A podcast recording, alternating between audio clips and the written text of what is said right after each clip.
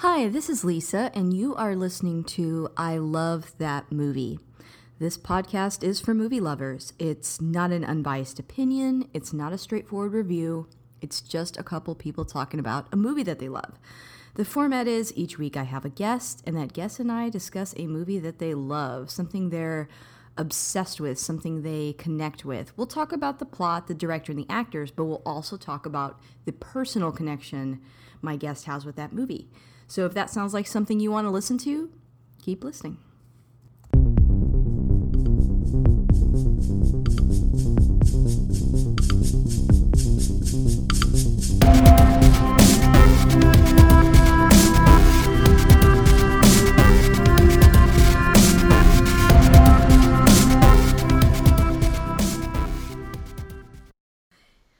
Hi, this is Lisa, and I have a new guest with me here today. This is Tim. Say hi, Tim. Hi, Tim. uh, and Tim, uh, what what movie are we discussing today? We are talking about 2013's Prisoners, directed by Denis Villeneuve. I, am pretty sure I pronounced his last name correctly there. I hope so. I, I always wonder if I've pronounced it correctly. I'm gonna go with that. If yeah, want, I, I can. We can do what uh, we did on the I when I guest on the GMC podcast, we call him Denny V. that that that could work. That works. So it, it's so it's so funny. Like his first name like being Den Denny, and, and it's interesting because I had a uh, college professor when I was at SUNY Oswego, and his last name was Professor Denny, and that was the toughest class I had, and I actually got some kind of horror stories revolving around that. So when I hear the name Denny, I have these kind of weird flashbacks to like, oh my god, that was the time I was almost expelled. Wait, no, that's not talking about. Um, we're not talking about with this, but uh, I digress. Different Denny.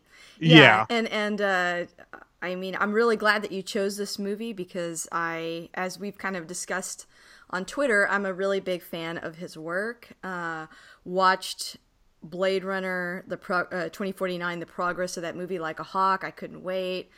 Loved it. Um, I love pretty much all his movies, and so any any one that we pick to discuss, I'm excited about. But actually, Prisoners, I, guess now is my second favorite uh, of his work. So I I'm just really excited you picked this one. Yeah, it was tough because I know we were we were we were talking back and forth like we should we we gotta talk about movie. Yes, we do. And then it, then it would just be like really pregnant pause like, or oh, what should we talk about? I don't know. And then like I threw it out there like, all right, let's talk about something because you had spoken about 2049 on this show as well as your Facebook page uh, to great extent, and it's obviously your enthusiasm for the movie and Denny's work is palpable so I'm like, all right, it would make sense to talk about one of his movies, and I and I have theories about his feelings in regards to other directors in Hollywood and how he's viewed, and which we'll get kind of later get into later on. The, the tough question was, all right, what movie can we choose? I mean.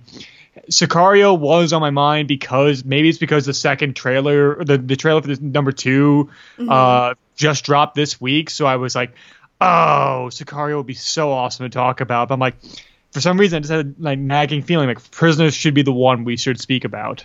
Yeah, well, um, like I said, it, it's definitely it's my favorite. It's kind of, it's, I don't know, it's it's almost neck and neck with Blade Runner, but I think that there's some personal taste reasons why I like it so much, uh, and we'll definitely dive into that. But uh, yeah, he's just he's got a lot of great movies, and you could really spend a long time talking about any one of them, and that's what I like about his work. Um, so for this movie, did you see it in theaters, or how did you see it? Um, I did not see it in theaters. However, I knew about this movie because of, like I mentioned before, I went to uh, to college at SUNY Oswego in upstate New York, where I majored in broadcasting and film. One of the classes I took in the film program that was actually really beneficial to me, and some of the film cl- courses were just like, all right, this is just. It, it, wasn't that beneficial. It wasn't that informative to me. But one class that was was screenwriting, and one of the classes we I think we it may have done it like for a whole week. We talked about uh, the writer of this movie, uh, Aaron uh, Giz. Gizowski, I, I, well, I probably butchered his last name there.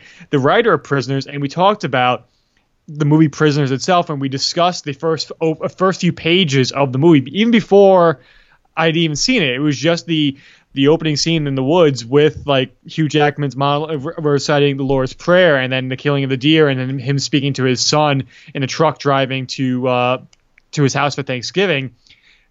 And I was like, I was intrigued by that. I'm like, this is really interesting. And and when I heard like, oh yeah, Hugh Jackman's playing this role, I'm like, I'm curious to see how he would how he would react to this role and these this kind of character and because I had not seen that many movies of his outside the X Men movies, so I had not really been too, I guess, entrenched in his entire filmography. So I'm like, all right. So like, it was always in the back of my head to see it, and it wasn't until I think possibly my last semester at SUNY Oswego that I saw one of the things that I was very prone to do because I love the interlibrary system of like books and movies that you could rent out from other SUNY schools and be mailed to your school.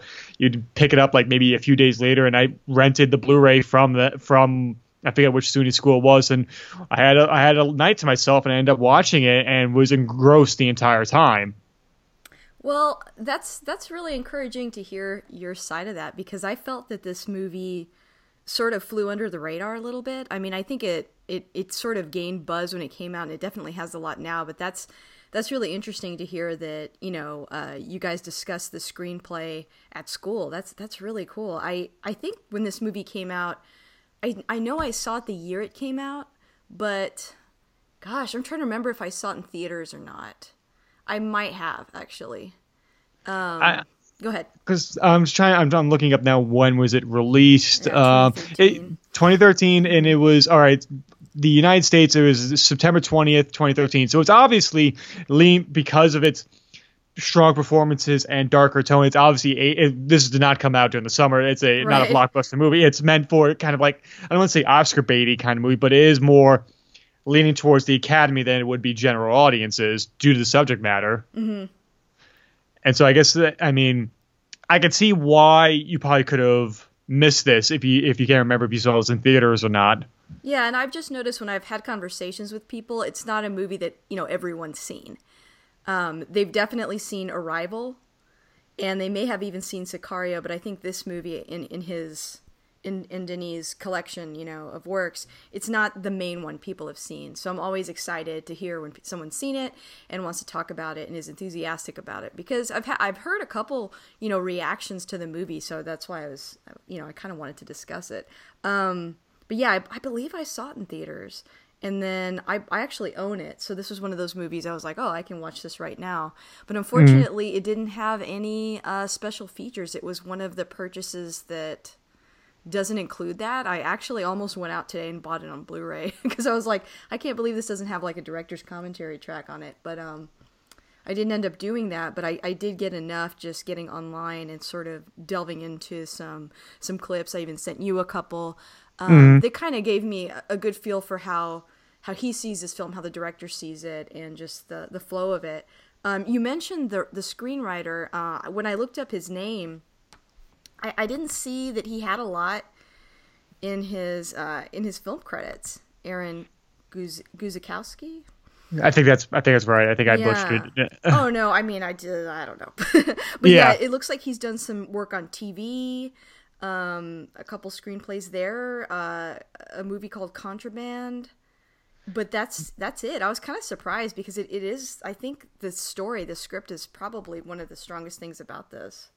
I'm reading uh, from him on Wikipedia. The reason why this script was picked up because he wrote it back in 2007. Compl- it was first draft. Um, compl- final draft was completed 09 before entered production and won several screenwriting competitions and it was listed on the blacklist, which is one of the most famous lists in Hollywood of unproduced screenplays that Hollywood mm-hmm. really regards, just hasn't been made yet and it was one of those things. I think that's why, and because my t- screenwriting teacher, she is a screenwriter herself. She's worked in Hollywood before, and she just knew of it. I think that's why she brought it up in class because it was ah. something that ah.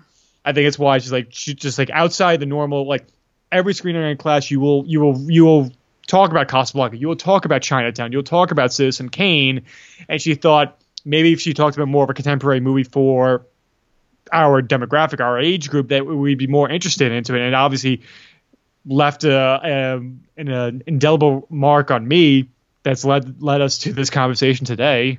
Mm-hmm. Yeah, I, I just I hope he gets more you know more work after this.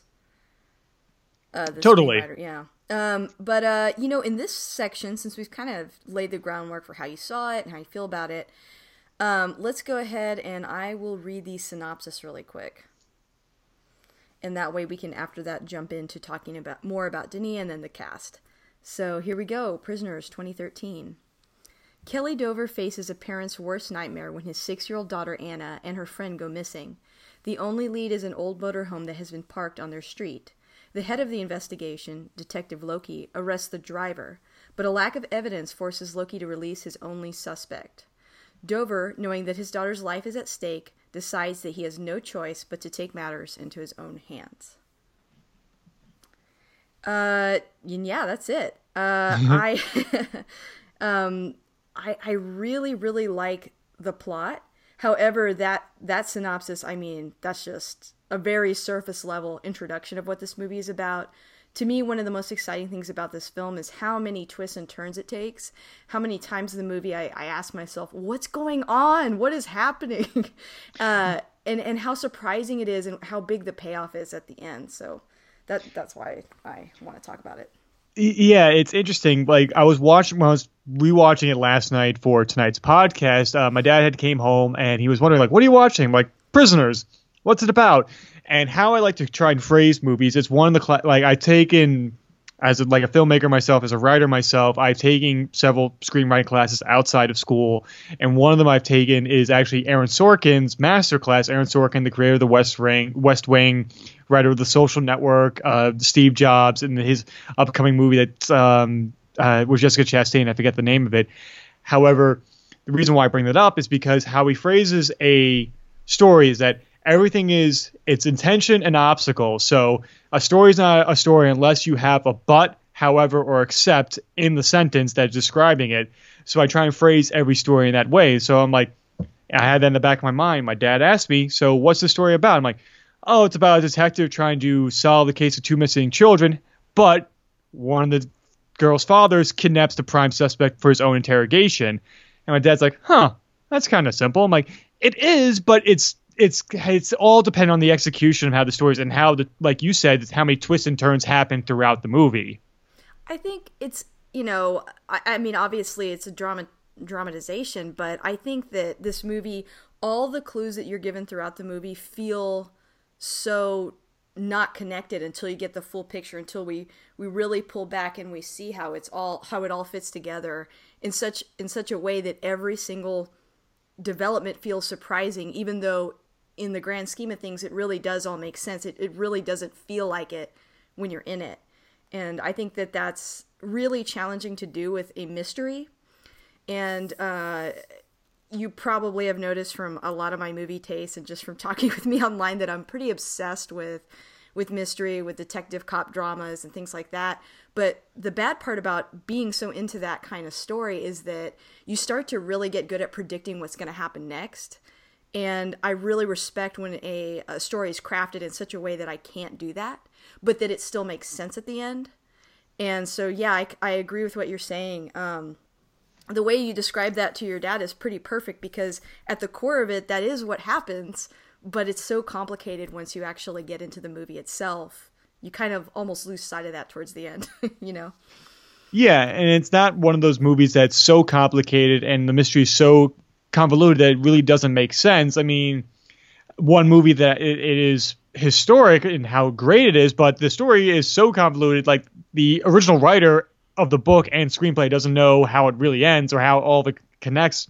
That's uh, Howard Hawks' is The Big Sleep from 1946. Mm-hmm. At one point during the production, like somebody asked, like, "Wait, how does this lead to this?" And Hawks turned to to Raymond Chandler. How does this lead to this? And Raymond Chandler was like, I really don't know. so it's like, yeah, you create you create a you've created an unsolvable mystery, a maze that you cannot find your way out, which is kind of an interesting way, like how Prisoners is that it is a maze, but there is a light at the end of the tunnel. Right. There's enough ambiguity, and there's enough, like I said, new developments that happen in the story to where it's exciting um, and it's fun to watch and it keeps you guessing, but it's not a fake out. At the end, it isn't like you're like, well, what did those snakes mean? Well, what did the maze mean? I mean, it, it all fits into the story. There's nothing that happens that's not on purpose. And I think that's that's pretty hard to do with a story that's this thrilling and in this much of a mystery. Um, I, I think that just speaks to Denis' uh, ability to craft to craft a story. I, I, was listening to some of the behind the scenes, and I think it was Jake Gyllenhaal that said like, you know, it would be really this this movie could be really simple and silly and not engaging, and just the way that Denis tells a story. You know, he's like the perfect filmmaker for this kind of script, and I agree with that. Yeah, and especially since last night there was one scene that that always stuck out with me. I'm like, why is this here? But finally clicked with me. It's when Jake Gyllenhaal's character goes to the woman who who used to live at the house where the the yeah. RV was parked in front of. I always thought like, why is this here? Like, why are we talking about this? Not realizing why that RV was parked out there in the first place. Why was Alex drawn to that house and everything? Mm-hmm. Mm-hmm. Yep. And and I really just I had a facepalm moment. I was like, oh, come on, really? You should have seen that coming. And I felt so foolish after that. yeah, I've seen this movie several times, and I do still find new little pieces to it uh, that fit into the larger puzzle that I didn't notice before, and I'll talk about some of those as we get into it. Uh, we've kind of already gushed about him a little bit, but speaking about Denis Villeneuve, you know, I, I as we stated earlier, I'm a big fan. I love Arrival, I love Sicario, Blade Runner 2049 is probably my favorite. Um, have you seen Enemy? I have not, and I, I want I really wanted to see it before I made a decision on which movie to watch.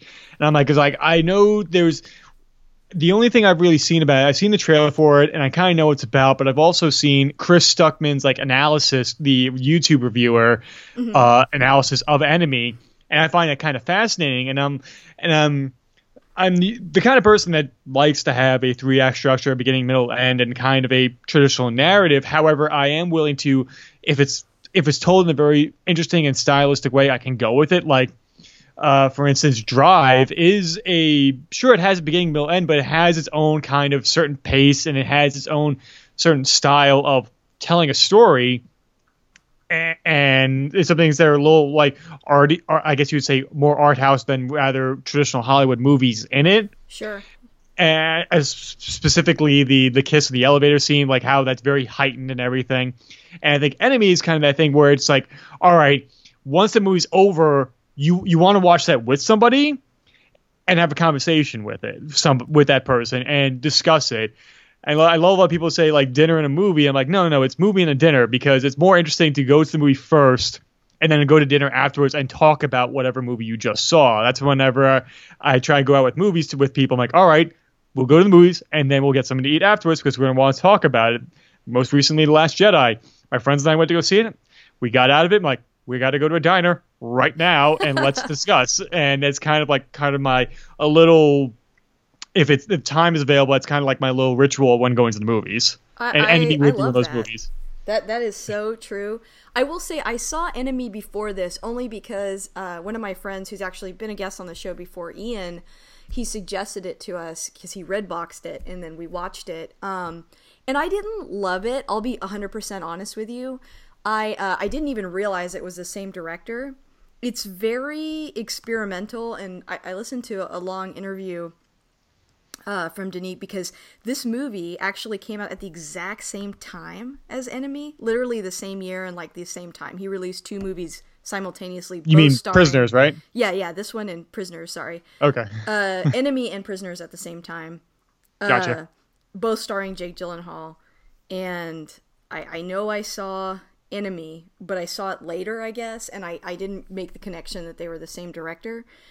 And I didn't love that one as much but there's an, a lot of interesting things about it. You can tell that he's really like experimenting. And I saw an interview where he talks about how they were basically just like brainstorming the whole movie and like you know jake gyllenhaal would have a suggestion and he had a suggestion and they were both just kind of going crazy uh, because previous to that a lot of his other movies like let's see, uh, Incendies and Polytechnique, he had more of ensemble casts, so he wasn't working one on one with directors the way he did with these movies, and so that was like kind of the first time that he was really working super close, and then he ended up using him for Prisoners also, and then they came out at the same time.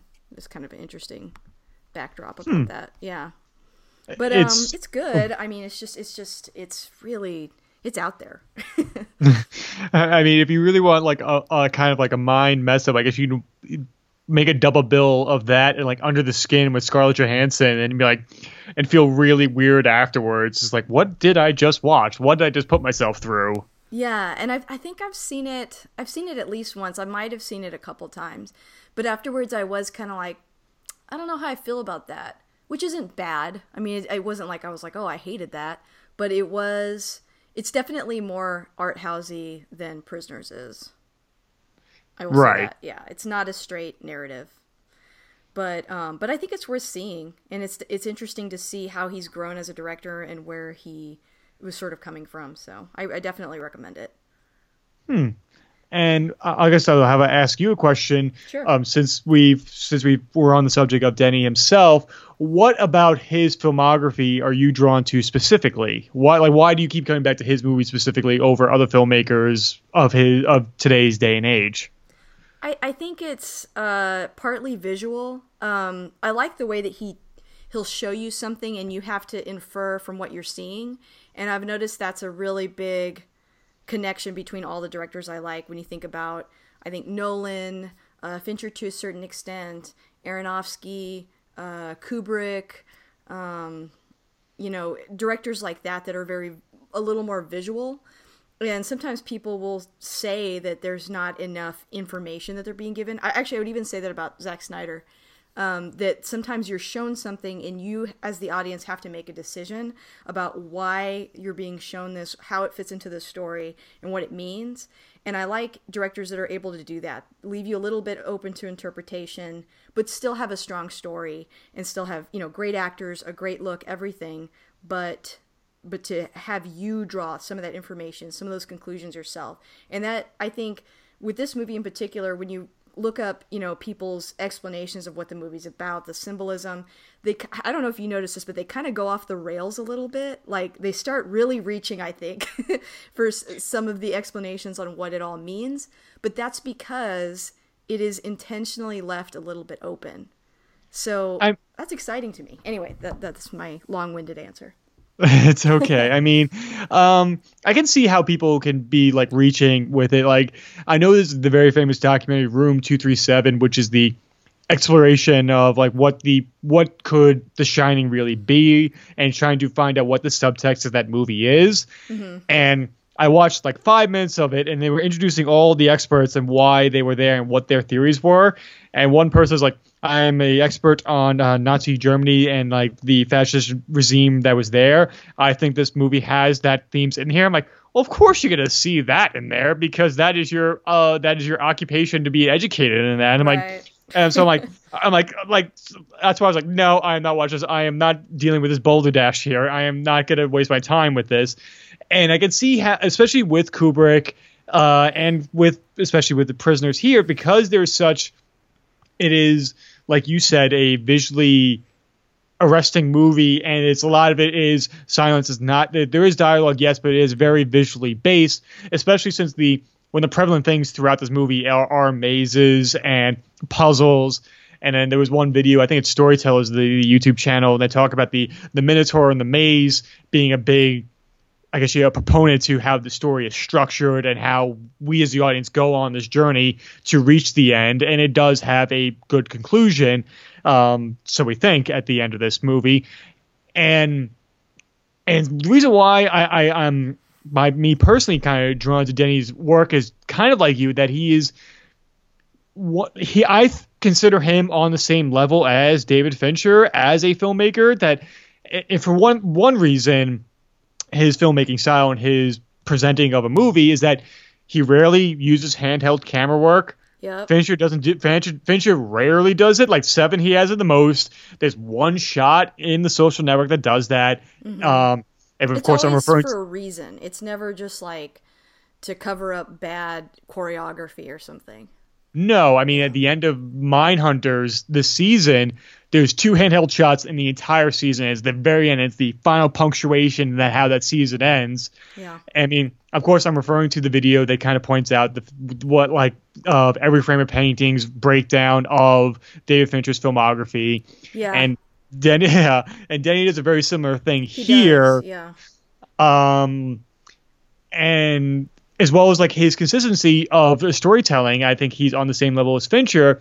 Now, I don't think as I consider Nolan, I guess a little bit notch higher, not because I'm just a I'm just a Nolan fanboy. It's just the fact that I, I know I've been called that. I, I've reviewed most of his movies on my show, so you can you Oh. can make that inference if you want. I mean, you can see a definite pattern on my show, the movies Yeah. I like. So I, I'm definitely not judging you, and he's one of my favorite directors. So yeah, not it's at the- all.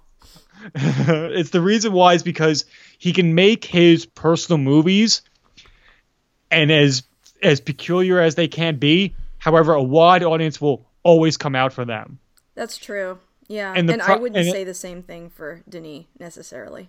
no i think it's just because the financial like um disappointment of blade runner 2049 despite the fact it should have had a gigantic turnout Yeah, but you know the thing is, okay, tiny little. I, I, it's it's still on topic, but the thing with to me with Blade Runner twenty forty nine, and the original that I think maybe people marketing the movie don't really understand is the original is, is you know pretty slow, and it lets you go on that journey with Deckard to figure out what's going on. In this movie, I think Blade Runner 2049, not this movie, but Blade, Blade Runner 2049, uh, it, it's a little faster paced, but it's the same in that it, it is a slow burn. And I don't think general audiences like those kind of movies. So even if you're the marketing is great, even if people fans are excited about it, it is kind of a slow sci-fi noir detective story. And I've heard a lot of people complain that that movie is too slow. Um, and what I would say to that is, I mean, it's it's detective work. It it is kind of slow and it is kind of boring. It is kind of something that you have to sit there and take in and understand and then move to the next thing. And when you do that too fast, it seems fake to me. And I like stories like that one, or even this one, as fast as it is, that give you some some time for the character to slowly have like aha moments, so they're not just like, your hair's blue. Uh, that's a clue, you know, like to where it's like silly, um, coming to conclusions really quickly just so that they can move the story along, you know, coincidences. Um, and I think, I don't know, I just don't think that people, general audiences like that as much. I think that's why, you know, popular detective shows usually are shows like uh, Criminal Minds or SVU where things happen at like a lightning pace because people don't want to see detective work. Does that make sense? No, yeah, you're right. Like the, the one of my favorite criticisms my dad's ever made about Law and Order SVU is that that that ep- what most of that show is breathless. That there's never a pause between dialogue between characters. It's like this person did this, he was over there, and this happened there, and this and that. And it's it's just so like overwhelming and how breakneck the space the the pace is. And I remember when before I saw Blade Runner uh, 2049, I'm going into work and one of the supervisors is like, "Yeah, Rooney, did you see uh, uh Blade Walker 7050?" And I'm like, "What do you mean?" Like, "Oh yeah, because it because because it moves so slow, it's like at a walking pace." And I'm like, I'm like, I'm like, "Oh, you're real clever." I'm like, I, I don't like the guy to begin with, so I'm just like, "You're just burying yourself to me." So like, just keep going at it. However, like the one joke I will like the one like thing I I guess you could you could lay have a criticism against that movie of, of Blade Runner 2049 is that there are a lot of times of Ryan Gosling just walking, and I'm like, all right, you could you could put up the pace a little bit, you could you could strut a little bit, but it's more dramatic if he walks. I get that. I know I know this is a Prisoners episode, and we're talking about Blade Runner 2049. Last thing I'll say about that is that it makes it knowing how the history is and the financial kind of I don't want to say bomb of the first Blade Runner. I mean, it was a bomb. it, yeah, I, I'm trying to be a little more diplomatic about the phrasing of it. However, in with this movie, it, it, don't you think it's kind of just par for the course? Like, yeah, it would end up like this, despite how the it seemed like social media was a buzzing waiting for this movie to come out. Anyway, back to Prisoners. Back to prisoners. segue. Um, but yeah, so let's actually let's go through the cast a little bit since we've already talked about the director quite a bit. Um, so some of these character names: Keller Dover, played by Hugh Jackman. Obviously, we know him as Wolverine the most. Uh, he's also a Broadway star. He's won uh, at least one Tony. So the guy kind of can do everything. Uh, and I agree with you that this is definitely sort of stretching his acting muscles, at least on film. And even though there's a lot of rage, kind of like Wolverine, it, it's it's definitely a more nuanced role than than some of his other work that we see. So it, it is interesting. Like you take this guy that is so incredibly likable that everyone loves, and I wouldn't say that his character is super likable in the movie, right? I mean, there's times where we almost turn on him, or I don't know. When I first saw this movie, there were times I wondered if he he was the killer. Yeah, it, it may it asks the it asks it a- asks the question. My articulation skills are wonderful tonight right now. It asks the question: Do the ends justify the means? Right. And I And- mean, and, and they say in the movie too, they drop that hint like, you know, usually, or maybe I'm thinking of an interview, they, they talk about usually when a child goes missing, I mean, the primary suspect is usually the parents, right? Statistically, that is who, you know, often is the perpetrator. Uh, in this case, uh, I, I think most of the movie you're pretty much on board that it's not him, but there were parts of the movie where I kind of, like Loki, was looking to him wondering too. Yeah, And I think that's intentional. I mean, ever since the I forget the the little girl's name, the uh, Patchett uh, little girl who was part of like Beauty Patches that disappeared, and everybody thought the family was responsible for it, and that became part of like I guess just American culture that everybody was convinced that they were responsible for her disappearance.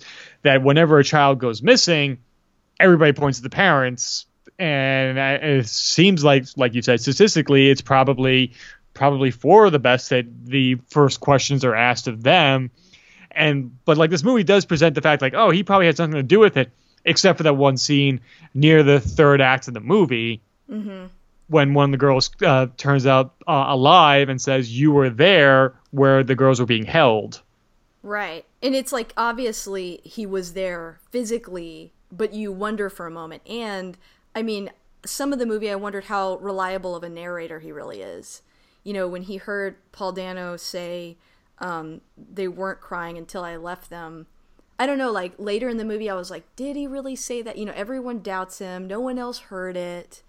And he i didn't hear it the first time yeah, and he wants it to be true so bad. It's like, and he's so unhinged by the end of that movie. He's got this drinking problem, and he's so full of rage. I mean, just an amount of rage that you feel like was already there, or at least I did. Uh, also, his doomsday prepping, just a lot about the character was a little shady to me. so I was kind of wondering towards the end if he did it or not. Um, and I think they wrapped it up perfectly up. I'm glad it wasn't him, but I, I like that he's not that he's a good person and all that, but that you do start to kind of doubt him at some points. I, I think that he played that character really well, and I think that's a risk, you know, for Hugh Jackman to play someone that that is that angry but claws don't come out. You know, he doesn't yeah he's not necessarily the good guy like you said it, it is you are asking yourself a moral question in this movie you know how far would you go and how far should you go Yeah, and it's it's interesting when the scenes between Jake Gyllenhaal and Hugh Jackman. Whenever I watch it, and Jake Gyllenhaal is one of those actors I will watch him in anything. He is in my top three favorite actors working today, along with Patrick Wilson and Joel Edgerton. Whenever they're in something, I'm like all right, they make all they all three of them make interesting choices. I will watch them. And when he's with the scenes with um, Keller's uh, Dover, uh, Dover, um, Hugh Jackman's character, he's trying to rise to that level. And i'm like i'm sorry jake you're not going to you cannot out masculine you cannot out man hugh jackman in this scene. You have to go a different way. And he he does. But i love the fact that jake gyllenhaal does what a true cop would do is that like he always say hey hey sir sir and and say mr dover mr dover and trying to exude that authority over a normal citizen a civilian and trying to maintain some sort of composure in during in front of a civilian. And I find that those two interactions specifically, even from that very first scene, when Detective Loki, Jake Gyllenhaal's character, is informing them that we have interrogated Alex Jones for hours. He has the IQ of a 10 year old. We do not think he abducted two children in the middle of broad daylight without nobody noticing and no physical evidence left in his vehicle. And Dover is not having any of it. He believes he is so wholeheartedly certain that this kid is responsible for what happened to his daughter and his friend's daughter. Yeah, and I mean that would be ideal, right? That they have him, that that it can be solved quickly but he but you know he doesn't actually have proof of that. And detective loki uh, jake gyllenhaal's character is very by the book.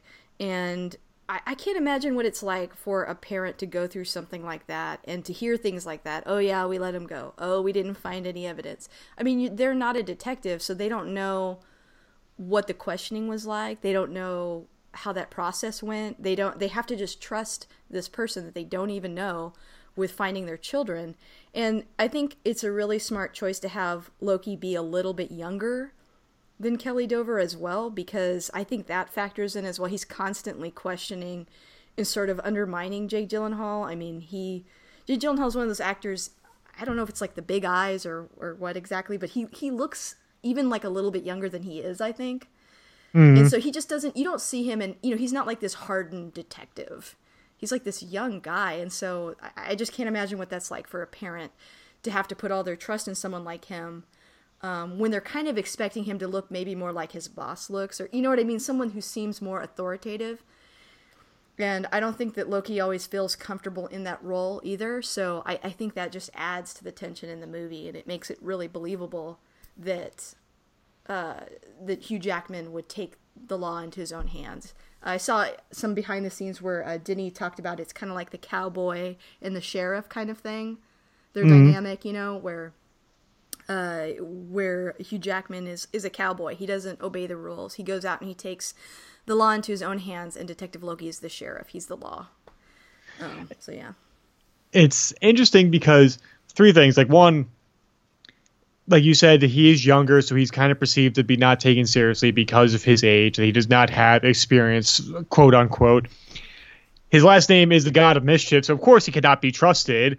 I mean, if we're if we're going by Norse mythology here, and the fact when we're introduced to him, he's it's Thanksgiving night and he's eating alone at a Chinese rest Chinese food restaurant. Yeah. Not spending it with friends or family. And so maybe social interactions is maybe not his strong suit. Like he does he can appear charming. He was charming to the woman that was working at the restaurant, and he can have conversations with people around him. But there is sort of a, a slight separation between everybody else around him and how he treats his job. Whenever he's dealing with other cops within the precinct, he definitely seems like he's the most, he takes his job incredibly seriously. Not saying the others don't, it just seems that he is so wholeheartedly into the fact that he wants to get these girls home. Well, and he's got this flawless track record, right? I mean, they uh, the mom asks him, "So you've never lost a case?" And uh, he doesn't perk up to that that much. He doesn't go like, "Oh yeah, I never lose a case. I'm the best." He kind of gives her just like a little look, and he has a little bit of trouble sympathizing and being in the moment with her. I noticed in that scene. As the movie goes on, his social interaction I think gets a little bit better, but it's like he's su- he's such a good detective. He's so focused that he doesn't really look at when he solves a case as like a 100% victory every time or a guarantee that he always will. It's like no matter how many cases he solves, he's always sort of is this corny a prisoner? You know to, to, to, his job. I mean i think it's his entire identity and he, it's an obsession for him. So it doesn't seem like he takes a lot, necessarily a lot of joy in it no, I mean, you could argue maybe it's an ego thing to just want to lose a case, but that's never really. He never boasts the fact, like you said, he never boasts the fact that, oh yeah, I have a hundred percent um, record that I of clearance rate, no matter what case I've taken on. It's not like he's not like a hotshot detective, like say, like if it was like Eddie Murphy in Beverly Beverly Hills Cop, he would boast about that.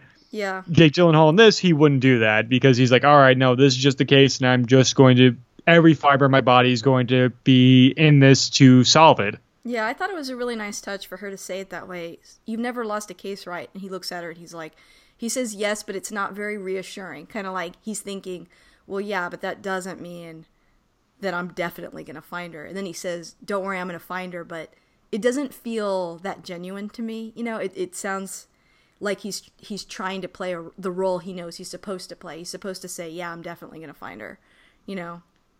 Yeah, he doesn't want to give her false hope. Yeah, exactly. Well, since we're already talking about him a lot, uh, Jake Gyllenhaal, he's also one of my favorite actors as well. Um, I I think for me, my being impressed by him goes all the way back to his Donnie Darko days. Mm-hmm. Um, loved that movie. Uh, I think he does a great job in movies like Brokeback Mountain. Uh, more recently, Nightcrawler was really good. Uh, we talked about Enemy. Uh, he was in the movie Zodiac, which I this movie gives you like a Zodiac vibe, doesn't it? Yeah, I mean, Yeah. oh, I I mean because Zodiac is all about the minutia of a criminal case that spans several Mm-hmm. decades. It's the journey, not the destination. That's how I pitched it to my dad to get him to watch it. He's still yet to watch it, but one day I will. I will break him down. Like we're we're going to watch this. Um, yeah, and because like Fincher is just very detail oriented. Um, another I loved him in Jarhead. Oh, I thought he was yeah. fantastic in that. Um, I'm looking. I'm looking at his filmography right now. Oh, did you see Um, um, that movie, the net, Netflix movie last year, Okja? I did not. You should see that. Have you ever seen? Um, the director is a, a Korean director. He did a, a movie called The Host. Oh wait, wait, wait. That that wasn't a disaster monster movie, was it? Uh, it's a monster flick. Okay, It's really. but that good. takes place in takes place in South Korea, though, right? Yeah, yeah, yeah. It's it's weird. It's like it, it's kind of like Okja. It's like it's a creature movie, but it, it it's serious, but it's funny and it's moving and it, it's really good. I I strongly recommend it. Uh, but Okja is a really good ease into that director's world. Um, and Jake Gyllenhaal plays an extremely odd character choice that I've never seen him do. He's very funny in the movie, and the movie has really funny moments. Actually, Paul Dano is in it too. Uh, Huh. But but yeah, you should check that out. It's free. It's on Netflix. All right, I'll have to check it out. And like you said, Nightcrawler. Nightcrawler is in like you know like how many people will make movies like their top ten movies of the decade, and Nightcrawler and like Whiplash are like two of my favorite movies in the past ten years. And I, I, think those are great love yeah, and I and I just just I I just kicked the day. I, I kicked the fact that they both came out the same year. So I'm like, all right, do I choose one movie per year? Do I have to make a choice between the two of them if I was going to make said list? Um, but I'll cross that day when we get to 2020. And his performance in Nightcrawler and is captivating, and I absolutely love it. And especially I, I've come from a broadcasting world and seeing, and I have friends who work in the news uh, world and have dealt with people not not like the the business of like people going and collecting footage like this. And i'm like ah that's got to be really strange to deal with people like that. It's like eh, a little bit. But one of my favorite moments in nightcrawler is just him sitting in his apartment. It's an extreme wide shot him watching the news or watching tv and he just starts laughing at a really dumb commercial. And he's he looks around his apartment to expect like a reaction to other people in the room and he's just laughing to himself it was that moment I'm like, all right, I can really watch this actor in anything he does. Yeah, yeah. He's. I mean, uh, you know, I think he's one of my favorite actors today, as already said, and honestly, he's a favorite for Denis too. I mean, he loves working with him, and that's why he picked him for this movie again. Said he he pretty much was, you know, entranced by him. I, I watched like a, a, a behind the scenes where he talked about he felt like they were brothers, like they pull out the best parts of each other, uh, but they also play in each other's weaknesses, and they they're so comfortable with each other. They got into arguments sometimes on the set, but they at the end of the day always made up. And I really feel that vibe in in the movie. And I I hope that they work together again. Yeah, I mean, as much as I love Jeremy Renner in Arrival, I'm just curious what it would have been like if it was Jake Gyllenhaal in that role instead. Yeah. Or and I see a lot of connections between Loki, the way that his character operates in this movie, and the way that Kay, uh, Ryan Gosling's character operates in Blade Runner 2049. I definitely noticed that a lot this time. Mm-hmm. You know, it's like he, he picks like that kind of that look, you know, um, and that kind of acting style, and uh, I love it. It's great. Um, Nice, nice, nice. Yeah. I guess the next person I kind of wanted to talk about a little bit was Paul Dano. He's he's actually one of my favorite actors too. I really like him. Ah, he's tremendous in almost everything he does. Yeah. What uh for me like he, you know, he was awesome in. I'm pulling up his IMDb really quick. I guess the first thing I saw him in was Little Miss Sunshine. Little Little Miss Sunshine. uh, uh, that's a great film. Uh, and and yeah, pretty much everything he's in. But I, I guess my second or my maybe the movie's higher for me than this one would be There Will Be Blood. Obviously, he was really incredible in that movie. But like you mentioned, There Will Be Blood. Saw that with my dad, and it's the only movie. It's the only time I've ever happened to me. I forgot I was in a movie theater, and it was the. And once the movie was over, I blinked and I'm like, "Wait, where am I? Oh, okay." it was that end scene in the bowling alley between the both of them is pure cinematic joy to me. Dano is one of those actors like he shows up like in anything like all right, he's going to make an inter- interesting choice in yeah, this role. He's definitely 100% in in every role that he's in and uh I, I was really interested to see how he played Alex Alex Jones, the character that he plays in this movie, and he makes a lot of choices that in the moment you're not really sure what it's adding up to. Um, I, I, definitely, for most of the movie, believed him. I thought he was innocent, but he did have those couple of moments where he'd spill a little bit of information, and so you don't really get a full idea of why he's operating that way till the very end of the film. But um, but yeah, he he delivers as usual a great performance. And it's interesting because he doesn't like acting is all about reacting and listening. Like the two most fundamental things is to with an actor's just really listen to the other person, the scene you're with, and the whole thing with Alex Jones is he does not react to anybody. Mm-hmm. And it, it, frustrates everybody else in the scene, especially Keller and especially Terrence Howard's character's Franklin is just giving them nothing and just driving them up the wall to push them to such extreme measures to get information. Yeah, he's very unpredictable. And I think the fact that he can't really communicate with them on the level that they need him to is how they're able to sort of distance themselves from him uh, humanity wise, you know, which is actually terrible, but because there's clearly something wrong with him. But, uh, but I think that disconnect is part of why they're able to take it so far. I mean, he's not communicating with them, telling them to stop necessarily the whole time, and he's not giving them any information at all, which of course makes sense towards the end of the movie, but I can imagine, yeah, like you said, it's very frustrating to every other character and is a really interesting thing for them to have to play off of. Totally. Yeah. Um, and and so for the other actors, you know, obviously there's other great actors in this movie, like you mentioned, Terrence Howard and uh, Viola Davis, uh, that sort of have smaller parts in the movie. But I wanted to talk a little bit to segue just a little bit and talk about the cinematography of the film, because I think that that's something that really draws me to this movie is the look of it. Uh, and there's a good reason for that. It's because it's Roger Deakins. He's like, I guess, one of my favorite cinematographers ever. Uh, it's it's kind of hard not to be a fan. Right, like every brilliant movie with a dark color palette you can think of, he did. So, yeah, he's awesome. Uh, so, wh- where would you like to begin with the cinematography of this? Um, a couple quick things I want to throw in. Uh, I I heard from one of the behind the scenes videos I watched. Denis talked about showing. Oh, I'm sorry, something fell.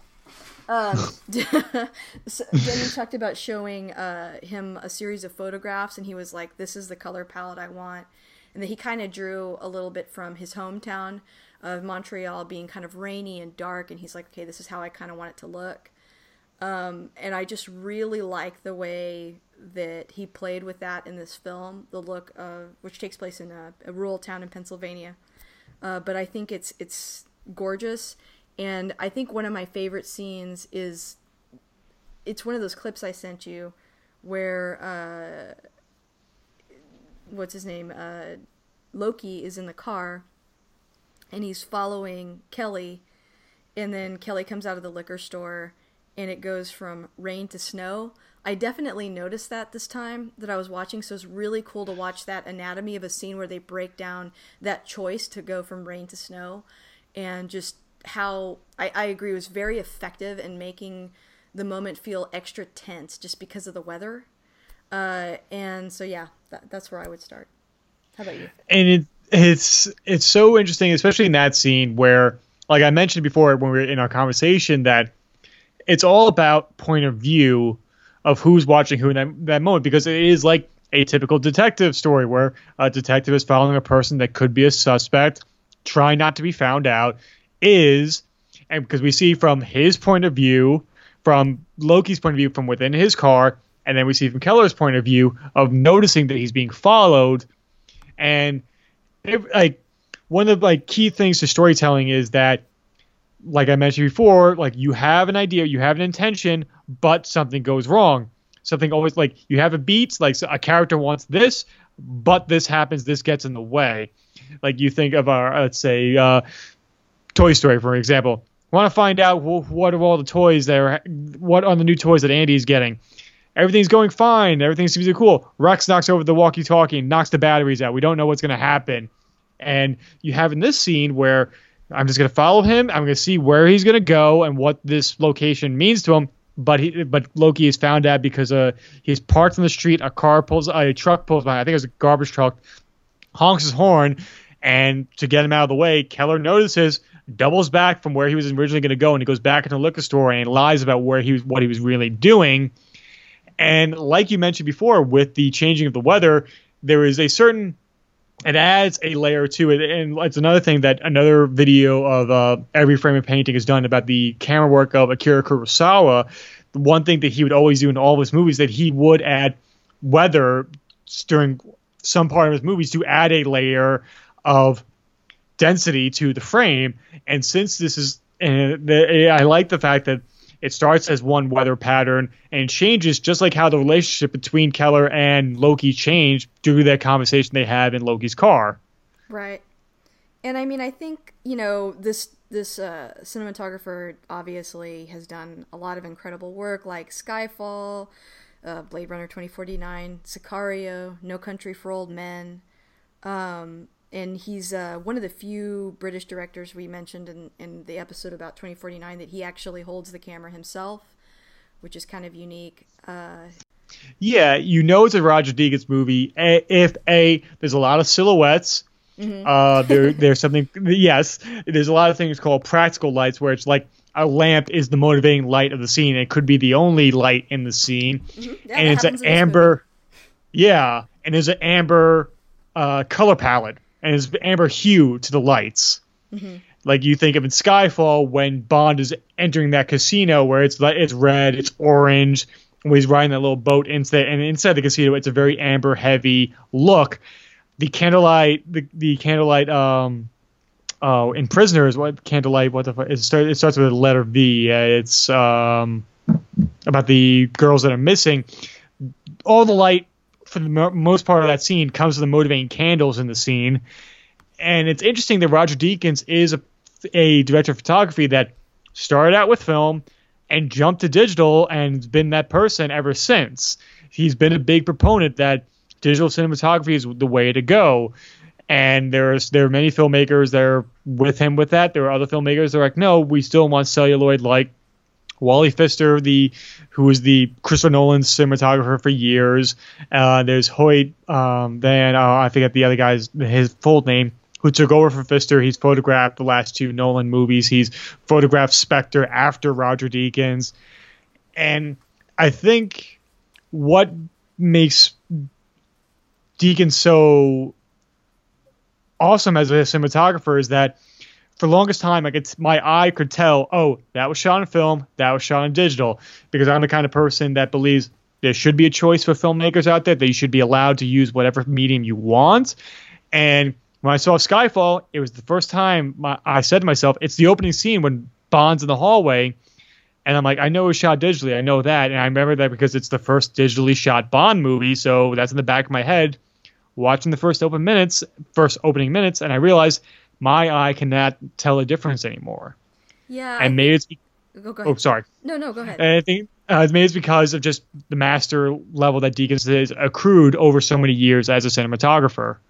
But uh, uh, along that note, let's talk about some of uh, your favorite scenes from the movie. Uh, and you can go chronologically if you want, or you don't have to. Just what are the scenes that stand out for you?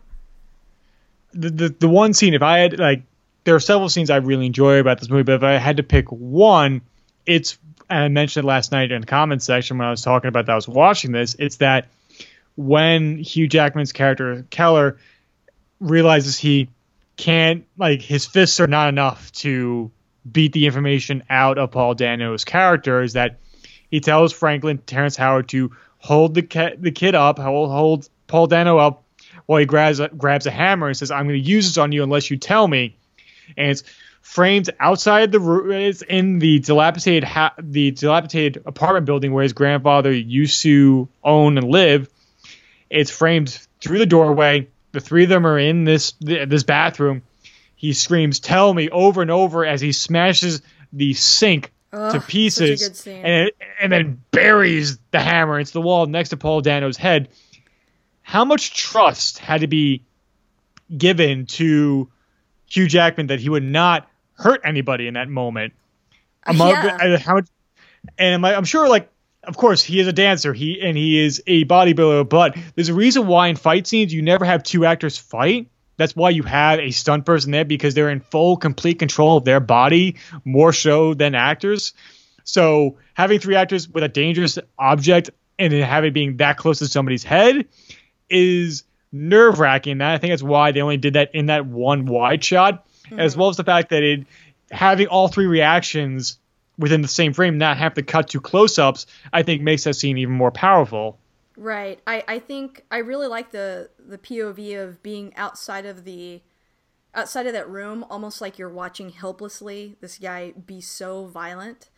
And then I felt like the focus of the scene too was Terrence Howard's face because he's just so horrified. He's kind of you in a way, just like looking at Hugh Jackman going like you're you're a monster, you know, and it's just it's a really good scene. I, I think one of the things that I really like about Denise directing is that when he uses violence, it it's pretty sparing, but when it is used, it's extremely effective because he never um, and we talked about this in the Blade Runner episode. He doesn't usually show it from the point of view of the aggressor. He usually shows you the point of view of the person being attacked. Um, in this case, he has we have all three reactions, but it's still not. You're not like behind Hugh Jackman just watching him wail on this guy, you know. And in fact, the scenes where he's really beating him up, you don't see anything. And I feel like that's actually more effective to do it that way, you know, because you're focusing on the victim a little bit more, and so you get a greater idea of the impact than if you're the if you're the one doing the attacking. Right. He, he doesn't glorify the violence. He yeah. shows it how it really is. And it's uh, And- yeah, it's good. I love that about his directing style. It- It's a it, like it would be like inappropriate. Like somebody like somebody gets shot in Sicario. You feel the impact of it. You feel the how devastating a gunshot can be. Then you watch say a John Woo movie and you see somebody diving through the air, two Berettas, one in each hand, in slow motion firing. I'm like, obviously, it's a very different intention of what you're supposed to be feeling in that moment. Right, right. I like the grittiness and the realness of it without it being uh, like torture porn or over the top or you know glorifying it. As you said it, it's not like that. It's like intentional and it's part of the story. It's funny i think somebody in our group was mentioning that you know they can only watch this movie like one time that there's so many scenes like that. And i kind of forget until i see the movie again. There are quite a few uncomfortable scenes in the movie but i appreciate that about it because i think it should be uncomfortable. You're supposed to have moments of doubt with these characters and and sort of fear your main protagonist and wonder how far they're going to go. And i think that that's part of the story and if you try to shy away from that or pull back from that then the story itself isn't as effective. So i you know i, I like some some of those are the best scenes Totally. I mean, it's not uh, Prisoners is not one of those movies like, hey, I have a free evening. What should I watch? I'll watch Prisoners. Right. No, it's a movie you have to be emotionally prepared for, much like a Clockwork Orange or uh, I'm trying to think of another one that's really hard to watch. Like you can watch like once you like Taxi Driver. yeah that's one of my favorite movies ever taxi driver uh requiem for a dream Oh, jeez. it's like a watch every I- 10 years kind of movie Yeah, and then you feel terrible for it, and you hold Yeah, your you're like, arms like I like I love you. I'm not going to stick anything in you. Yeah.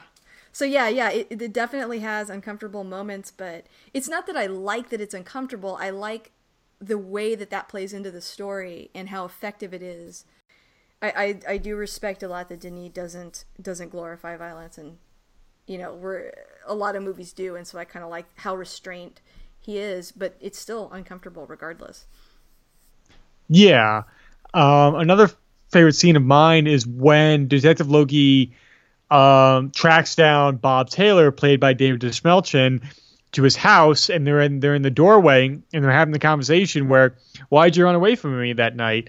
He's like, "I didn't run away from you." Like, and it's it's Jake Gyllenhaal has like the biggest grin in the world, and just slowly fades away, and it's so it's a it's a really subtle moment where he just goes, "Uh huh," and it's underneath his breath, like it's like, and then that's when Bob Taylor's character s- closes the door on him, and he Loki kicks it in and um, bops the guy off the wall before handcuffing him. When you're seeing the inside of the apartment from Bob Taylor's perspective and you're getting to see all those mazes on the wall, you know, it's like uh, you're seeing his perspective and then you're also looking at Jake Gyllenhaal who's trying to make a decision whether or not to kick this door in, what he's going to do next, and he doesn't have information that we have yet, and I, I always like it in scenes when they do that. Um, and then once he kicks the door in, handcuffs him, and goes to the to the bedroom, thinking that you know the, the children might be here, and you're thinking that too, right? I mean, at this moment, we don't know if he's actually if this guy is the killer, and so he goes into that room, and there's all those ominous boxes that are locked up and he kicks them open and there's snakes in them and bloody clothes like the the craziness of that scene like you just have no idea what any of that in that scene means what it connects to um, how it's all going to fit in. I, I, admit at that point in the movie, I was kind of worried. I'm like, is this going to make sense later? Like, did you have that thought? It's interesting to see where I, it was a question I had. I'm like, is this is this going to add up, or is this just a thinking like, oh, this is like it's going to make the people ask, what does it mean? What does it mean? Very much like Jack's Jack Skellington trying to figure out what what Christmas means. However, how it actually ends up that it does make sense within the confines of like the revelation about Bob Taylor's character later on. It's a good mystery that it leaves you breadcrumbs and entices you to find out what's going on. You want to know what the explanation is, and I really enjoy that moment because you want to get to the end. You want your answers by the end of this movie. Right. I like how many players are in the story. Um, you know, Bob Taylor's one of them. Another one is that uh, in the towards the beginning of the investigation when Loki is um, he he has to let Paul Dano's character go, so he's kind of looking for another lead, and he pulls up a bunch of uh, sex offenders that are in the area, and one of the first places he goes to is a pastor's house or a preacher's house, and um, when he gets there, the guy you know he's the the scene opens with he's on the floor. You think maybe he's dead. He breaks in. The guy's just drunk and then he uh, notices when he's looking around the room or around this guy's house that uh, that he's moved the fridge because he sees that the the cord is stretched, and so he pushes the fridge back and reveals a door, and he's like, "Oh my god, what am I gonna find in here?"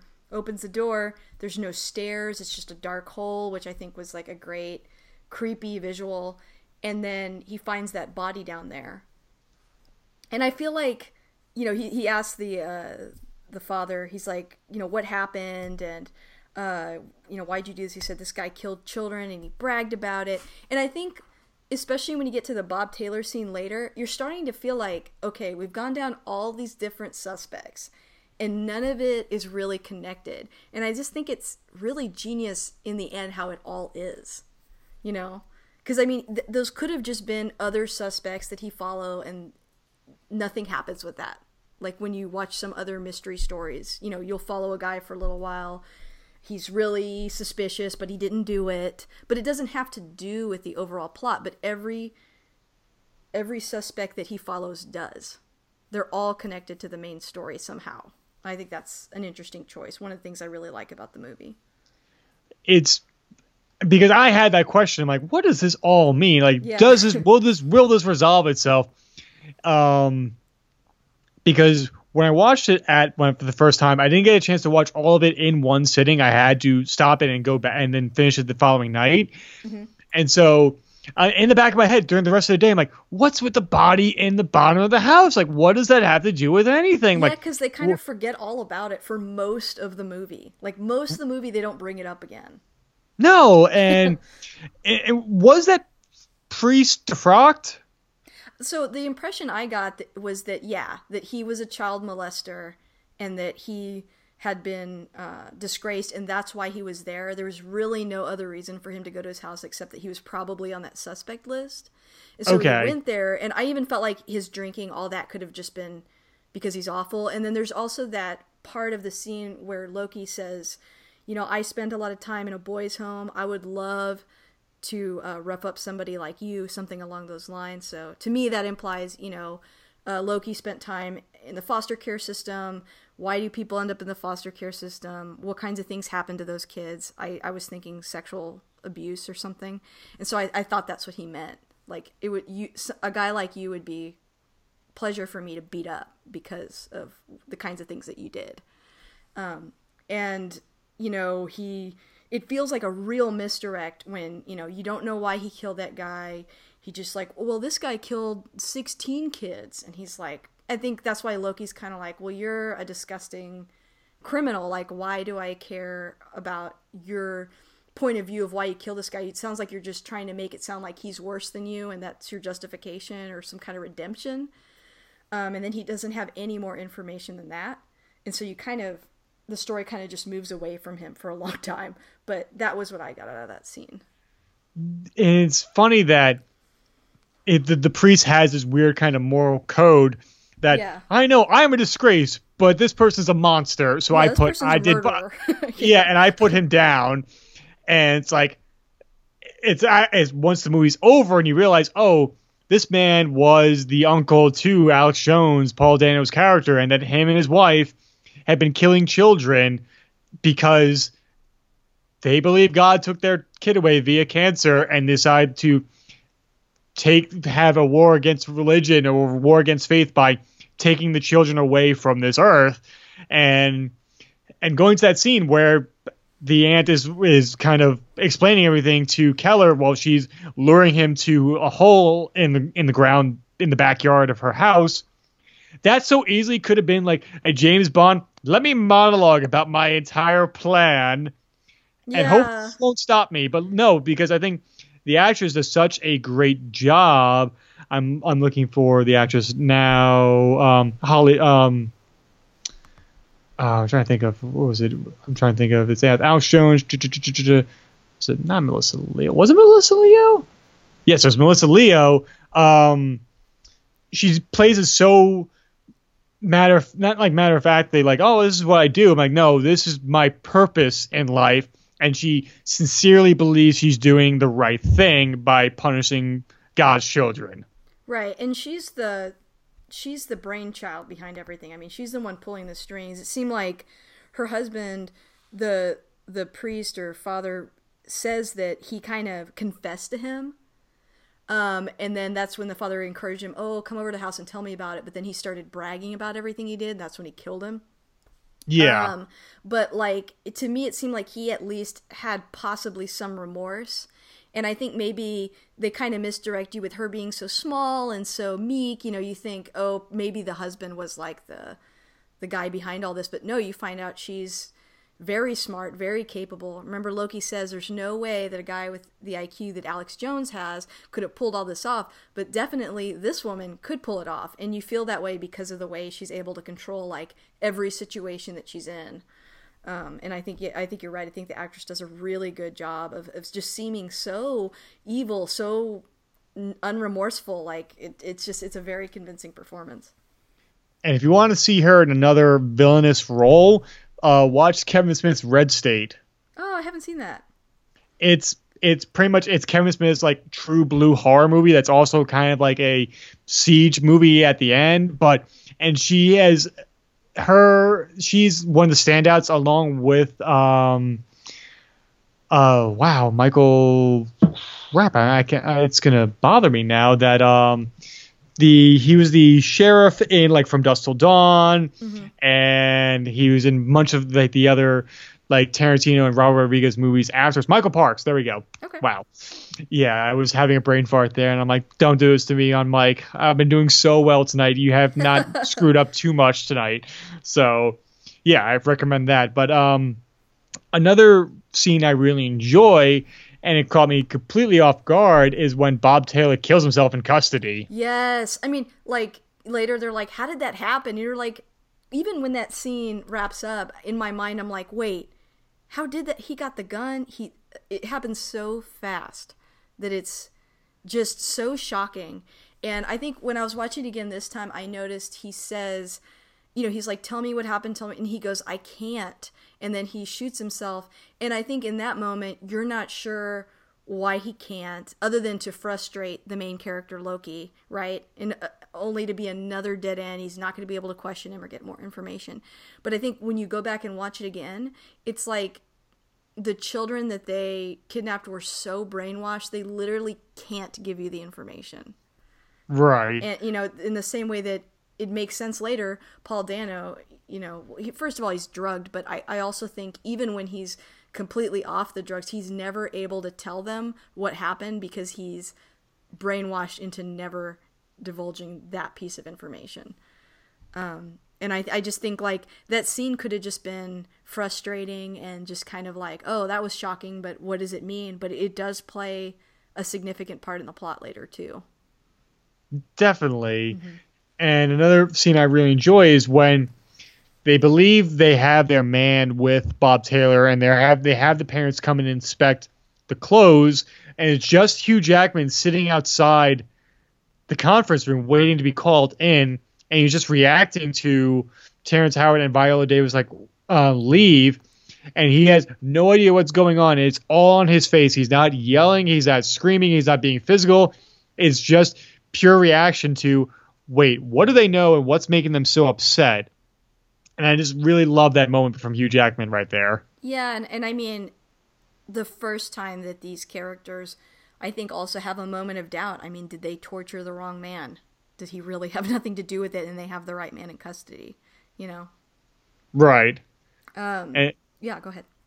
And it's just, and then when he finds, and he's then, when Hugh Jackman is speaking with Jake Gyllenhaal, he doesn't believe, he believes he's still on the right and he's got the right man. But when he sees the article of clothing that reminds him of his daughter, it's that realization that I've really screwed up and I have done something horrible to somebody that's probably innocent. Yeah. And it hits, and as well as the guilt that he has not saved his daughter, it all hits him like a tidal wave in that moment. And yet he still shifts the blame and says, This is your fault. You waited too long to Loki. Like he puts it all back on him, which I thought was interesting. Yeah. I mean, because because he's just just like I, don't want to say like a generalization, but he's such an alpha male that he will, can never admit well he's wrong or he's he's done something incorrect because everything up until this point he's been the person that's right. And it's interesting that Maria Bello, who plays his wife in the movie, kind of retreats into a almost a childlike state and lets him make the decisions of trying to find their children and says you are supposed to protect us from anything. Him being such a uh, extreme person when things of doomsday is around the corner, and he's so prepared for whatever contingency happens, except the fact that his kid's being kidnapped, right? His, his daughter being. Right. Sorry. It would take a special kind of person to want to marry somebody like that. I mean, definitely yeah. seems eccentric and obsessive and controlling. I mean, because he, I think that's his thing. He's always like you're like you're saying. He's always been in control. He he makes things happen and in the story he does that. He doesn't wait for the detectives to make a call. He doesn't wait for them to do things. He springs into action. It's like act first ask questions later but that doesn't help with the investigation. He's not able to beat the answer out of paul dano. He's not able to torture him until he finds his kids. He's totally powerless. And it's like to be so prepared and then have your kid taken during thanksgiving when you're just taking a nap or whatever they were doing like that's that's so horrible for him and just something that he's never really able to come to terms with or confront himself about um, enough to where you know they kind of hint that he's got demons in the closet. He turns to drinking again and uh, there's a scene where he's saying the lord's prayer but he can't say that part of the prayer where it's like forgive those that have trespassed against us. Like he just skips that part i noticed this time yeah. it. Um, and yeah, it just it says a lot about his character. And again, I think that's the part of the movie where I'm starting to to doubt him a little bit. Um, but but yeah, just oh, what a what a good scene. You're so right. And I think that in the context of that prayer, I think that's probably the most important passage of that prayer is to be able to forgive those right. who trespass against us and and and then lead them not into temptation. And, and so it's it's interesting that despite his his religious background, like he when he reads like the very opening dialogue is him reading the prayer while his son and him and his son are hunting, and he has a cross hanging from his uh, uh his his mirror in his truck that he's comes from a religious background, and seems like this situation is obviously questioning his faith and so on and so forth. But my final favorite scene in this movie is when Jake Gyllenhaal finds Anna, is wounded, finds that she has been drugged by Melissa Leo and has to get her to the hospital. Yeah. It is probably one of the most tense car chase or car, I don't want to say chase, but car, I guess, ticking clock he has to race I've ever seen, along with probably one my one of my all time favorite movies, and it's my favorite car chase. It's The French Connection mm-hmm. when Gene Hackman's ch- chasing after the train, and I think it's the fact that he is visually impaired because he was wounded in the head. He's bleed. He's bleed. His, he's bleeding into his eyelid, so he's that's impair, impairing him. It's nighttime. It's snowing, and he's doing 70 miles an hour on windy roads.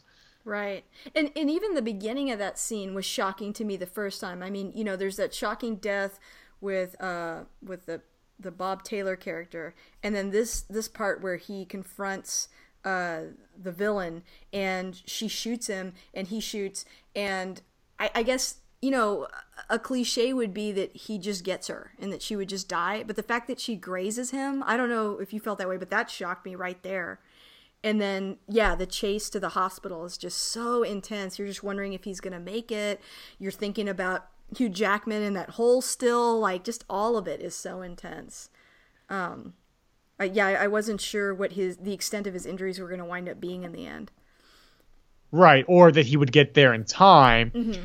I, I was literally gripping my pillow like please get there in time please save her and i guess that's the point of the scene and it obviously worked and i love the fact that not a lot of many car modern car chases do this. That where the reason why I, another reason why I love the French Connections uh, chase so much is that they'll cut to the car's point of view, where it's like a low wide shot from the ground, racing forward, and you have everything is flying past you in such a uh, quick succession that you like you as a viewer like almost like dodging things like as if they're going to come out of your screen. Mm-hmm. That it's done in this and it's done really well it's funny. I was reminded of this scene actually recently when I last weekend. Um, I actually went downtown to uh, meet up with some friends, and it was snowing out. I wasn't going. Well, I was not going nearly as fast. I, will say that I was not going like seventy. I was going like maybe forty-five, but it was snowing out, and I'm like. And for some reason, this just came in the back of my mind. I'm like, all right, I'll slow down a little bit because I'm feeling a little nervous right now. And so I guess then that, and I was driving a little bit safer to go out and have fun with my friends. Yeah, um, no, but I, I, I agree. It's really good. Um, and actually, one of my favorite scenes in this movie is the very end. I love the way that this movie ends because you get that closure a little bit with the little girl being saved, but um, you know she she's still drugged a little bit, but she thanks the detective. But then the mom mentions, you know, is he gonna go to jail? And he's like, yeah. And she's like, do you think you're gonna find him? It's the same question like at the beginning. Do you, you know, are you gonna find them? And he says, yes. And then it's just chance that he uh, is able to save Hugh Jackman because Hugh Jackman's got that whistle in the ground. And I like how in the hospital scene they call back to that a little bit when uh, he mentions, or she mentions the little girl's whistle around her neck. And then, uh, you know, they're they're back at the um, the perpetrator's uh, house and they're digging, and the diggers say, the excavators, they say, uh, you know, we're gonna call it a night. They turn off the music. They had music on kind of loud. I noticed this time. They turned it off and they said, you know, all we found was a bunch of dead snakes and shit. And he says, well, uh, you know, would say hope for the best, prepare for the worst, which is something Hugh Jackman had said earlier in the movie. And then he just kind of stands there, the cars drive away, and he's waiting, just sort of looking around thinking. And that's how he hears the whistle. So it's like Hugh Jackman was probably whistling all all damn day, but because they had that music on, because they were digging, because the cars were on, like you know, it's just chance that he stayed there long enough to hear it. And he turns and looks at the uh, the area where Hugh Jackman is buried, and it just fades to black. I I thought that was just an awesome ending. Yeah, because you could probably think like he's in that hole. He could hear people walking around having conversations. He's like, oh, this is my chance to get out of here. I just have to blow on this whistle long enough and hope and hopefully they'll hear me. But it probably was disheartening that he's been probably been blowing for hours yeah. to no avail. Right, right, right. Yeah, I just it, it's one of those things that again I feel like it rewards you when you see it a second time. All the little clues about the whistle, um, that scene with uh, where he's in the dark and there's that little light and he sees the whistle there, and I was like, oh okay, so maybe he's gonna make it. Um, but yeah, it's like there's a point in the climax of the story we kind of forget about him for a little bit. I'm glad that we don't that he didn't die in there. I yeah. like that he, you know, they imply he was saved. Mm-hmm. Yeah.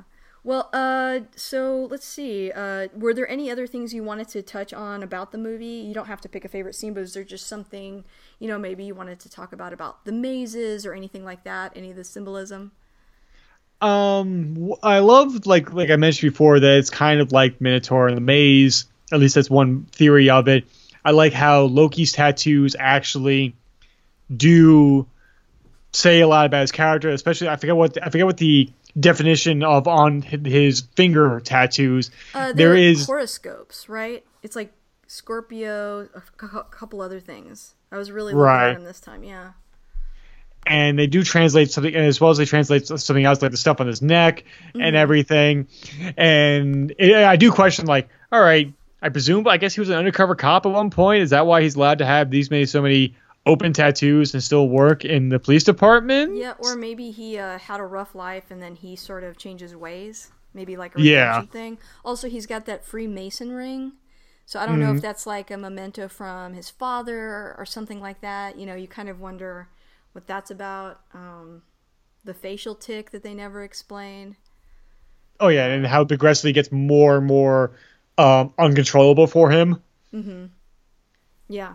It's a, it's a nice touch, and it's subtle, and it, again, it's like one of those details where it's there, but they're not gonna, you know, this movie isn't gonna hold your hand and explain everything to you. They're just kind of neat little Easter eggs in there for you to think about.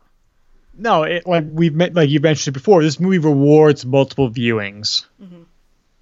and I and I think it's I think that's the that is the mark of a good movie is that you want to go back and discover more in there. Right. Like I've all, I always think about uh, Hugh Jackman's character, the thing with his dad's house. Like I always wonder what that that's about. I mean, I know it's a location so that they can torture Paul Dano, but um, you know, they mentioned that his dad was a prison guard.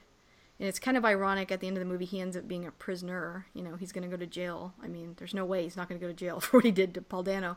Yeah. But, um, you know, I think that speaks a little to the brutality of how he must have grown up if his dad's a prison guard um, who's obviously well respected in the town, but I wondered how he died. Like, is he holding on to this house because his father, I don't know, something dark like committed suicide, or I don't know. It just to me there, there's little hints that you know wh- why why is his character the way he is, and I feel like they give you enough little hints at what could have leaned him that way that makes it really interesting to me. Yeah, I mean when Loki looks up the information about that um, residence, and finds out that that Keller's father did commit suicide was oh, a prison right. guard. Okay. okay. yeah. Yeah, you were you were on the right track there. Okay, I couldn't and remember if the if the newspaper said he committed suicide or not. I couldn't remember that part. I just I'm remember pretty, that he was a prison guard for sure.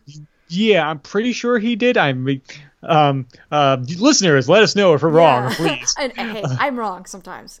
yeah, no, uh, uh, totally. But, uh, but yeah, I mean, I liked that about it. I liked that detail and the fact that he cannot let go and he's letting this rot. Right. And he can he can and like despite the eggings from his family, like, yo, we can we can renovate this and make bank because it would be it would be a new apartment complex in the town. There obviously people there'll be plenty of tenants that we want to live there. Uh, but it's obviously that Hugh Jackman cannot let go of whatever clinging memories he has to his father and and in that building specifically. Mm-hmm. Yeah, it makes and he becomes, there. And he becomes a prison guard himself by watching Dano in that in that building. Yeah, it's kind of scary. It's like, what kind of dad was his dad? But I don't know. But um, just an, another really cool little detail in that movie that you don't get fully explained, but it's not necessary to the main story for it to be explained. So I just really appreciated it. Um, yeah. So I guess let's go to our, our final couple of questions unless you had any other thoughts that you wanted to add. No, no, um, well, we can move on over to that. Okay, okay cool. Uh, so what what you've kind of already answered this. I feel like by this time everyone's already answered this question, but what keeps you coming back to this movie? Why have you seen it so many times? Because it is it's like like I said before, any good mystery you want you want to live within this world and find out more about this information. Were there more clues along the way? That's why like people will rewatch Memento or mm-hmm. any like a lot of like the Christopher Nolan movies, or people will go back and rewatch Fight Club to see all the kind of hints and jabs of the audience, like "Yo, wink, wink, nudge, nudge. This is important here. It's subtle, but it's important." Mm-hmm. And the performances of it, and it's it's not something. It's like we mentioned before. It's not an easy movie to go back to. It's like hey, like we've mentioned before, like well, it's hey, I have some free time. Let me watch this. No, right? You got to sit. It is a one. Invested. yeah, and I remember I rewatched this actually recently before this podcast. I'm like, this is technically yeah, this is a Thanksgiving movie. I can watch this around Thanksgiving sure. if I really want to. Maybe even Christmas. Just yeah. It, it, it, oh yeah, that'll be a really jolly Christmas. Like, let's watch Prisoners, guys. Right. Let's have the whole family around. It'll be it'll be a bonding experience for all of us. Right. Um, and to see, it's also curious to see a progression of a filmmaker. Like this is Denis's first English language movie. Um, then like Enemy came out, I guess, uh, a few months later. Before this, I'm not too sure what the release date is for that, but and then see where he would go from this to Sicario to Arrival to Blade Runner, and now presumably Dune is his next movie. Yeah, and uh, I think he's also working on Cleopatra. Wow. Yeah, yeah. Huh. Dune, I'm uh, more excited about, but yeah. Yeah, I mean, last time they last last time Hollywood made a movie about Cleopatra, it was enormously expensive and it didn't make any money. So I'm just curious. I'm worried about that idea alone. Yeah. But Dune, I, I'm fascinated by. I mean, I tried reading the book, but it was I, think I, I, have to give it another try. I'll be honest. It's a rough read. I, am not. I mean, I'm not going to sugarcoat it. When I first read it, I got very frustrated, and I told a friend like, "Hey, I'm having a really hard time juggling all these terms and ideas." in my mind and trying to follow the story to which my friend responded well there's a glossary in the back of the book and I thought he was joking, but there really is. So if you decide to read that again, I encourage you to constantly thumb back to that glossary because as much as I like to watch things with detail, I'm not great at juggling all those details in my mind when I'm reading a book. So mm-hmm. it definitely helps to read the glossary. I think the story is incredible and extremely rewarding if you can get through it.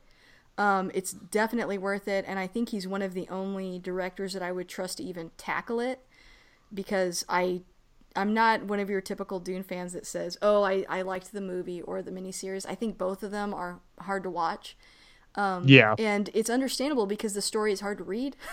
so I'm, I'm interested to see a filmmaker capture some of the concepts and ideas and philosophies in the book and, and put it in a movie where we can really enjoy and appreciate it. And I think that he did that with Arrival. I mean, there's some really high level concepts in Arrival in a sci-fi realm that I think a lot of general audiences probably wouldn't normally want to see or think about, and yet he was able to make them digestible. So I think he could do that with Dune.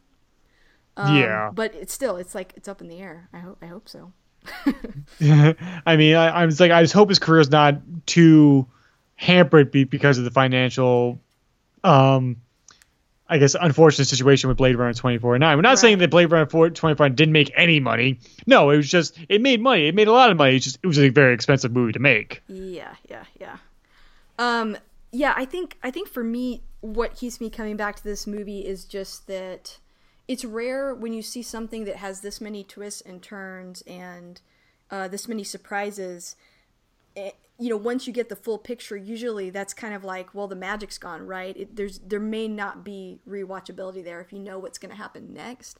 But I think with this movie, it's the craft, the story um, is, is so good that it you can rewatch it and you can get more from it, and it's still exciting you know even even those tense moments in the film that were so tense the first time i saw it i felt like exhausted when i was finished with the movie. Maybe i don't feel that intense now but but it's still very thrilling to watch. And i think it's i think that's tough to do with a movie like this.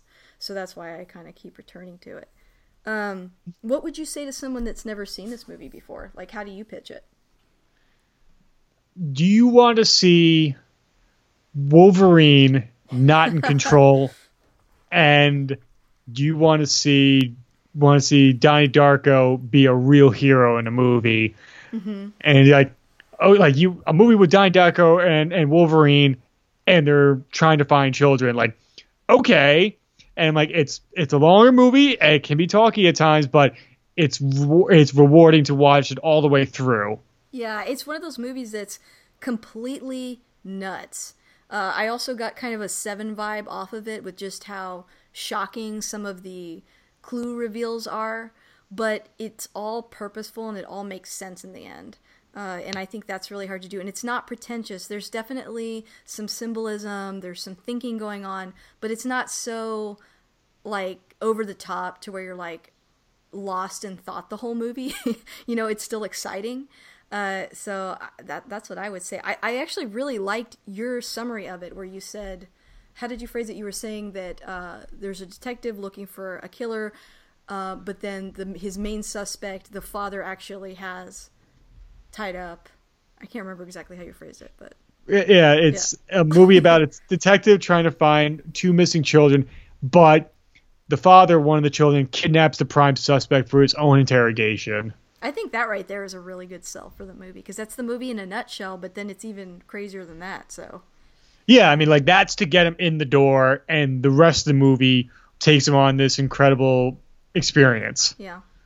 Well, my last question. This is like a wild card question, but um, since you're such a DC nut, how do you feel about Jake Gyllenhaal possibly being Batman? What are your thoughts on that? I am 100% for it. If like if Matt Reeves' uh, trilogy is doing a younger Batman. I do not want to see the origin again. I would love to see like okay, we can do Batman year two to year five and have him go from like all right, I am established in Gotham and become a more prominent figure. Sure, is he shorter than Ben Affleck? Yes, I, I recognize that, but like put him in the suit, he'll be fine. Mm-hmm. I mean, he he will give a a nuanced performance as Batman. I'm curious to see as him as the debonair billionaire. I'm curious to see what like how he'll do that, like going to like the highfalutin societies of being like being the kind of lush playboy of Gotham, and how that will play. But I'm sure he'll he'll crush it like that. And I would I'm all for that. If they just want to keep with this Batman, they want to say let's do Jon Hamm. I'm fine with that. I mean, I'm not opposed to it whatsoever. I would say for me, the reason why I kind of prefer or want to go the Jake Gyllenhaal route, I I already believe, you know, and I don't have any reason to 100% believe this. I just do. I think that Matt Reeves is going to do a younger version of Batman because then it can be completely separate without being totally separate, if that makes sense from the rest of the the universe that is kind of possibly still being built. Um, so I think that's a good way to do that. And then I think that Jake Gyllenhaal can bring a level to Bruce Wayne that, say, Christian Bale did. Um, because what I really liked about Christian Bale's portrayal of Batman and Bruce Wayne is that he had that broken quality, that that pain, that uh, the psychological layer that I find the most exciting about that character. Um, I not taking away anything from Ben Affleck at all. I think he's a great Batman, but I definitely think he's the more general audience uh, happier even though he's not really happy but but just a lighter version i think of batman as crazy as that sounds than say the way that christian bale plays it you know more psychological more tortured and i prefer that. I mean some of my favorite batman stories are darker and i like those the most so i would love to see them go that route and i think jake gyllenhaal is one of the few actors that could really go there um, and has proven that he can go there. So I'd like to see that. As far as charming, I mean, the guy is just, he's hella charming, right? I mean, he's a playboy in real life, so I think he could probably pull that off pretty well. And I would, I would like to see that. Um, so, so yeah, he is shorter, but meh, you know, I don't have any problems with height. So those are my thoughts.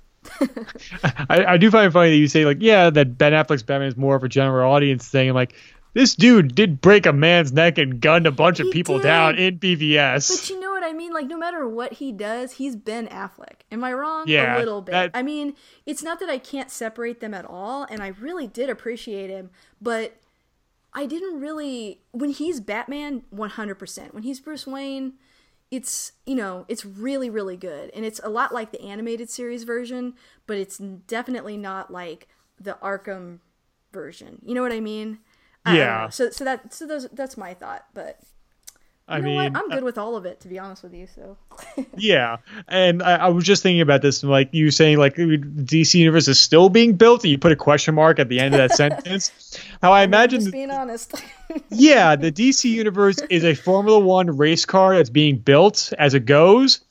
However, it's in the middle of a race yeah while it's while it's in the middle of a race while it's still being built. Yeah right And I'm like, it is, it's going 100 miles per hour, but there's so many people like, all right, we got to do this to make sure this works and everything. And I, I am, I am optimistic for what is going to go forward. I am, I am happy with the movies we got. Um, I've come around on Justice League a lot. I mean, so of course here, I, yeah yeah, I mean, it's, uh, I'm on a podcast, of course, I got to be talking about Batman. Uh, I was gonna say that, like, for anyone listening to this podcast that is purely listening to it for movies and gets tired of my constant DC talk, like, hey, I'm sorry. Okay, it's my show. Yeah, it's, it's no, gonna I come mean- up, and like half my guests are DC guests. yeah, I mean, like I, I am, of course. I mean, I, I'm like I'm contemplating getting a piece of the Batman animated series art tattooed to uh, to my arm. So I'm like, it's yeah, DC is something that is is part of my core and how I define myself. Like, I'm like, yeah, I I walk around with several Batman memorabilia on me at, at all times. So I, I can't help but deny. Yeah, I can't deny the fact that I'm a DC fan, but. yeah. I'm sure we can we can probably expound upon hours more about our, Oh, our yeah, feelings yeah. Universe. Just stop Sure. there. Sure. Well, uh, well, thank you so much for coming on, and, and thanks thanks for coming on kind of short notice. Uh, I usually give like over a week, but it's just been kind of crazy lately, so I kind of gave you a couple days. So I really appreciated uh, you coming on, and love the movie that you chose, and would love to have you back. Oh, thank you, and no problem. I mean, actually, it's just like as you know, like, and some other people know that it's been like it's been a rough couple weeks. It's just me personally, so, and I haven't been able to podcast in like three weeks at all. So mm-hmm. this is actually I really needed this. So I really need to thank you for presenting this opportunity for me. Well, anytime, Tim. Just you know, shoot me a message, and as I've told other people, when if I haven't gotten to you yet, keep pestering me, because usually it just means there's a lot going on. I don't want to forget about you, so reach out. Would love to have you back. Uh, Tim, where can they find you? Uh, you? You haven't plugged your podcast yet or your Twitter, so so do that now. All right. If you want to follow me on Twitter, you can follow me at Timothy Rooney two because some bastard took up Timothy Rooney one. What? Uh, yeah, I know. I, I I could just I could like I was changing thinking about changing the URL to like Ginger Geek one and be like yeah that'll be a little more easy to find. Um, you can follow my Instagram at trooney1012. Uh, I have a bunch of embarrassing uh, selfies and uh, and the name things I do while with my own filmmaking and podcasting. My podcast itself is called the Anything Goes podcast, where uh, Lisa was on recently when we talked about Man of Steel before the uh, Justice League was uh, was released, and you can find that on iTunes and SoundCloud.com, where we are talking about all things geek and pop culture. We talk about movies, we talk about books, we talk about animation, we talk about TV.